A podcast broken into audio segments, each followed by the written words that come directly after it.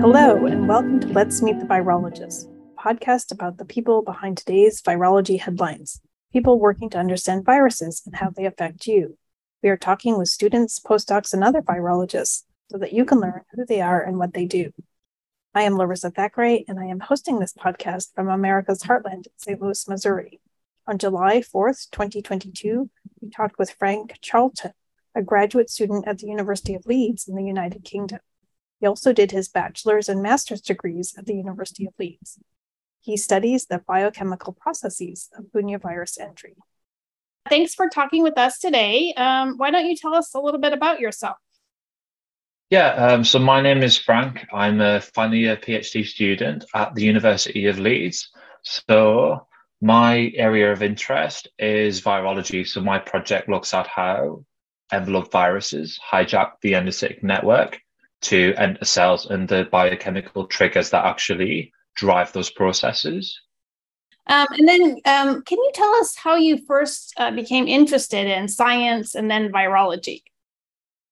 Yeah, um, I think in sort of comprehensive school or, or high school, as you guys say, I was always kind of, I always gravitated towards science. They were the, the subjects for all, all of the sciences of physics, chemistry, biology. I sort of looked forward to those the most and just found that I was good at them and enjoyed them. So the two, both enjoying it and, you know, being good at it kind of went hand in hand. And at every juncture of choosing what to pursue at the next level of education, I just chose something I enjoyed. And that led me through sort of funneling through science and moving towards biology in general. And then eventually at the university level, level just choosing just choosing modules that involved viruses really because that's what I found most interesting and most enjoyable. So there was never a strategy or a goal per se. I've always just chosen what I enjoyed at every at every sort of juncture. Okay, and then can you tell us how you um, sort of got into or chose your PhD lab? How does that work in the UK? Um, it's quite a it's quite a convoluted process. Um, there's so many different avenues in although at the time it feels like there's none because it's so competitive. So um, for me, it was a, a competition funded project. So I was one of the, throughout the year, there's a sort of cycle of there's every quarter, I'd say there's sort of a, a load of projects are released.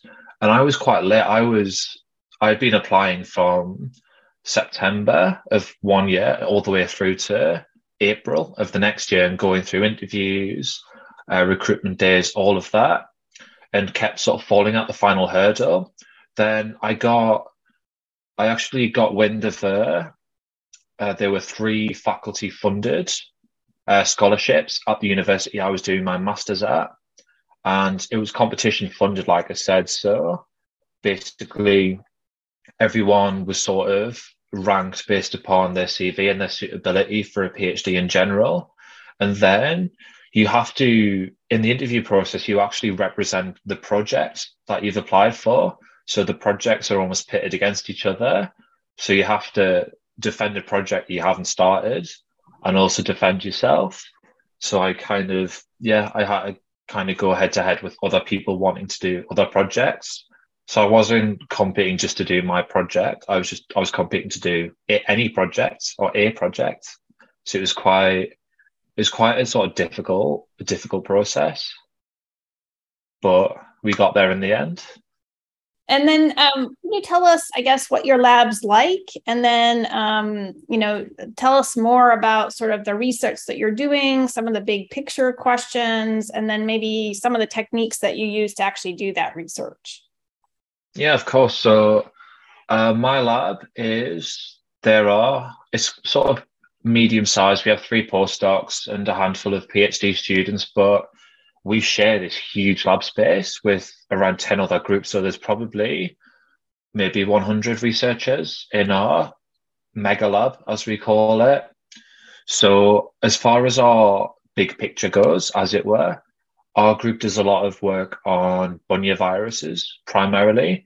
So we're kind of tackling different aspects of the bunya virus life, uh, life cycle between some people are doing uh, assembly and egress, others are doing the replication.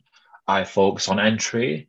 So we're kind of, we have the same grounding in terms of your normal biochemical techniques, a lot of immunofluorescence, Western blot readouts, things like that. But we also have, we're also really fortunate that we have um, some really nice cryo EM facilities on site. So we're also kind of migrating or merging with um, PIs who want to answer the same questions using EM. So we also get to use EM to look at how, for my example, my work looks at virus entry and the biochemical triggering of virus spikes, which historically we've always proved biochemically, but now with the advent of EM and having it on site, we can actually visualize those architectural changes. And that really adds a whole new dimension to our work, really. So we're becoming more and more multidiscipline in terms of bringing in more structural biology. Uh, we collaborate with the maths department as well to look at um, the more statistical side of how bunya viruses work. So it's really a bit of a it's a bit of a melting pot really of disciplines that all marry together. Cool, cool. And can you tell us, I guess, taking a step back, um, can you tell us a little bit about bunya viruses? Yeah, so bunya viruses are, are a huge collection of viruses. So there's well over 500 named isolates in the order, as we call it, in the order of bunya viruses. So they're very diverse. Some infect mammals, so others infect plants, others infect insects.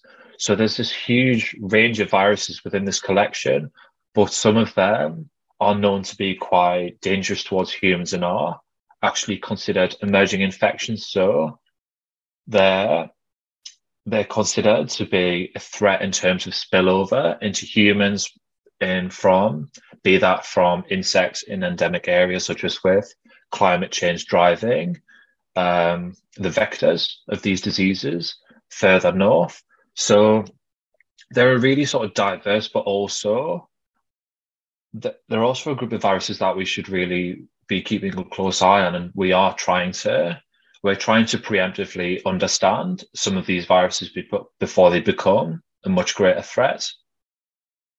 Cool. And are they um, single-stranded RNA viruses? What are they?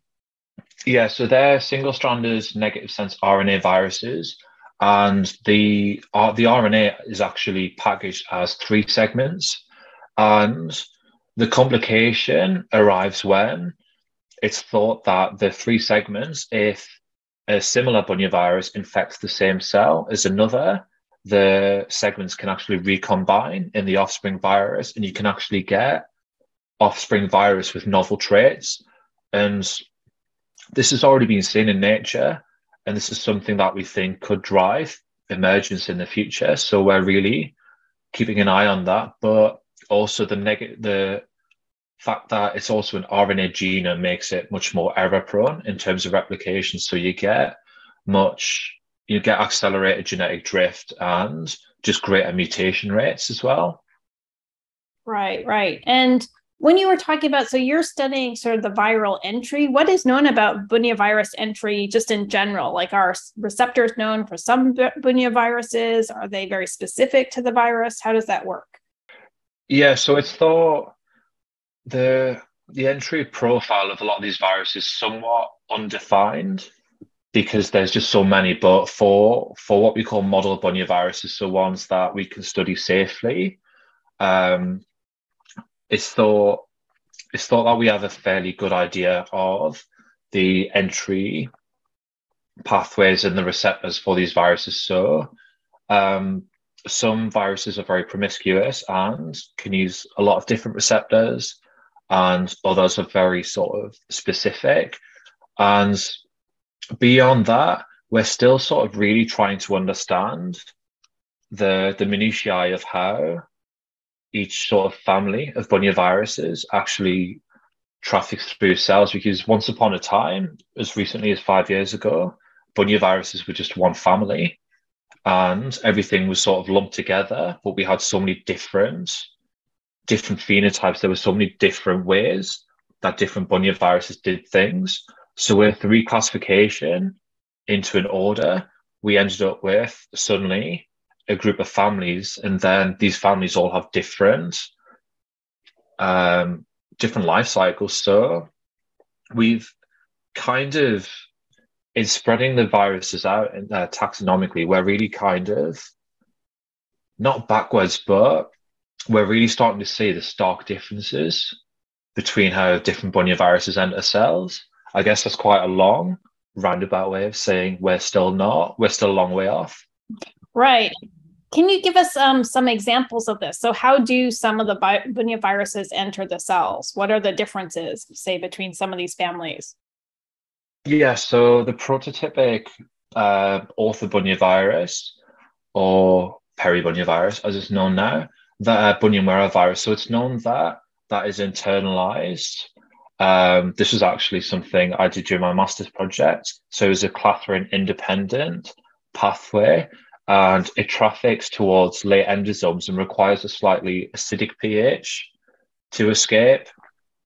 And that's driven by uh, pH and potassium driven triggering of the spike, which is something our group has also published. Um, Hazara virus, which is mostly what I study now, which is in the family of the Nera viruses, that seems to enter via clathrin and is thought to escape from an early endosome. So it uses it needs a pH of around 7.3 to actually be triggered to escape from the endosome, so which is almost neutral versus the sort of acidic triggers for Bunyamwera virus. So straight away, these even for two viruses that I've used in my own hands, they're sort of remarkably different in terms of the entry kinetics and how how fast they're internalized and also how fast they actually escape into the cell proper. Right, right. Um, and are you going to be talking about some of this work at ASV this year? I am, yes. Um, so, like I said earlier, my sort of PhD project is largely focused on the biochemical cues for bunyavirus escape and Nera virus escape, especially. So, I'm going to be talking about what I've what I've gone at this far, and that's regarding how we've noted uh, a potassium sensitivity in noroviruses in terms of blockade of potassium channels in cells seems to inhibit the viral life cycle at an early stage. And then through pharmacological and genetic um, disruption of potassium channels, we've shown we've possibly identified some channels that we believe are actually supportive of norovirus entry and therefore could represent a decent drug target in terms of an anti-norovirus therapy going forwards. Cool. And um, information that you gain from your viral entry studies is that is applying that to like drugs or therapeutics sort of the next step for your work? Yeah, absolutely. So looking at the two the two things that sort of pharmacological means and virus entry have in common is that there's going to be a target per se, a druggable target.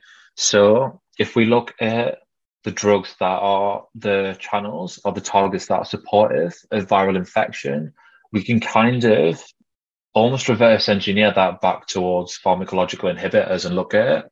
We look at the inhibition profile of some known drugs and say, oh, look, this drug targets this channel. Let's see, let's try that and see if that inhibits uh, viral replication. That's kind of what's informed our work. But previously, we've also, it also kind of started, if we flip that on its head, we first found this potassium dependence just by throwing potassium channel blocking drugs onto cells to see what happens. So the drugs sort of informed the viral dependence. We then identified the channels, then went back to more specific drugs. So the two kind of go hand in hand, really, and lead. They lead to one another, essentially. And uh, I guess you're a little bit into your um, PhD. What are your plans for the future? Are you thinking of doing a postdoc or going into industry? Do you have any thoughts about what you want to do next? So I really want to do a postdoc. Um, I think the world's a very big place, and I want to I want to go and find a lab where that has some new ideas, some new techniques, and just I guess just kind of grow as a scientist still. Um, I always had this idea as a master's student that the final year PhD students knew everything. And now now I'm a final PhD student, I I realize I still have a long way to go and a lot to learn. So I just want to go I want to do a postdoc in a lab where I can pick up some new techniques and also add add my own flavor to the work that they've got going there. So that might take me to the US, that might take me elsewhere in Europe. Um, I have no idea. I'm just kind of I'll probably stick to the same mantra that I've had in the past, just do something that is going to interest me and that I think I'll enjoy. And no doubt I'll land in a postdoc that's good for me. Great. And um, do you have any ideas of sort of what additional skills or techniques or subject area that you're interested, or is anything on the table?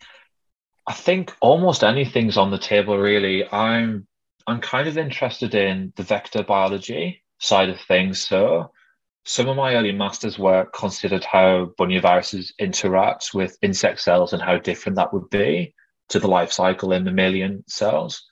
So I'd really kind of like to revisit some of that and look at how some of these viruses interact with with insect cells and their vect- and vectors um, I'd also like to maybe try something slightly more pathogenic and of higher consequence. So, using a prototypic virus has been great, but I'd like to really sort of get get stuck into something where I can actually say this is how this virus works rather than predicting it based upon a model. So on top of that, the techniques will just be, you know, I think EM's really hot at the minute, and I really want to build upon what I've already done.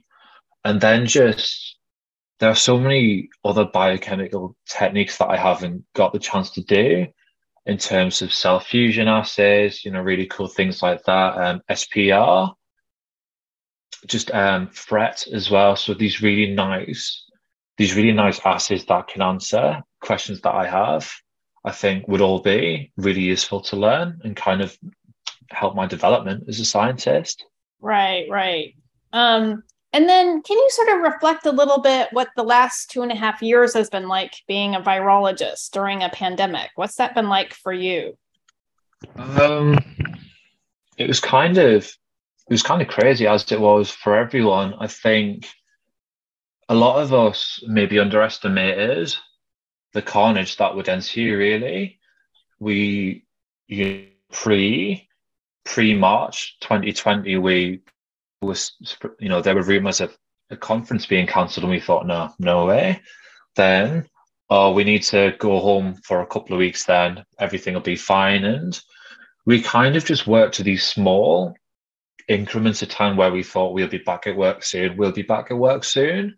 So those initial months kind of went by, fairly fast because we always, you know, clung onto that hope of being able to get back into the lab. But then you're also asking yourself as a biologist, like, can I be helping? Should I be helping? Like, what can I, what can I bring to the table really? Um, would I, you know, would I actually be helping? Would I be getting in the way? Sort of where, what's my sort of place in the world of biology right now? Um, and then as in Britain, we really sort of ramped up the PCR testing capacity very quickly. And with that, they needed they needed virologists that were comfortable handling pathogens, that were comfortable working in um, like a biological safety conditions and being very careful and meticulous. So the vast majority of people from my lab actually got seconded to a PCR lab. So we all moved into a hotel and just slept and went and pipetted samples all day. We did that for a little while. So that kind of gave a lot of us some purpose that I think we'd really been looking for. Um, and then of course back to back to university or kind of unsure of how to navigate social distancing. You know, we, our lab is really big on sort of, you know, new students are taught by PhD students and there's a lot of close shadowing during the early months. So I had, I had a new PhD student and I couldn't, you know, I couldn't show really how to do things from two meters away. It's really hard to demonstrate a lot of skills from two meters. So there were there were things that we never considered that we'd have to navigate like that. And um, you know, following on from that, just sort of the scaling back of restrictions and easing back into what we call normality. We things got easier, but then you're also kind of keeping one eye on the news and this sort of divided opinion on virologists as well. You know, certainly friends of mine that don't understand what I do are always asking like, what's actually going on? Like, what do you know? And I say like, I know as much as you do. So there was there was that that whole other side of things as well. So yeah, it was uh it was crazy, but it was crazy for everyone in their own way. Yeah, yeah. All right. Well, thanks for talking with us, and we look forward to hearing about your research at ASB. Yeah, it was my pleasure. Thank you so much for having me.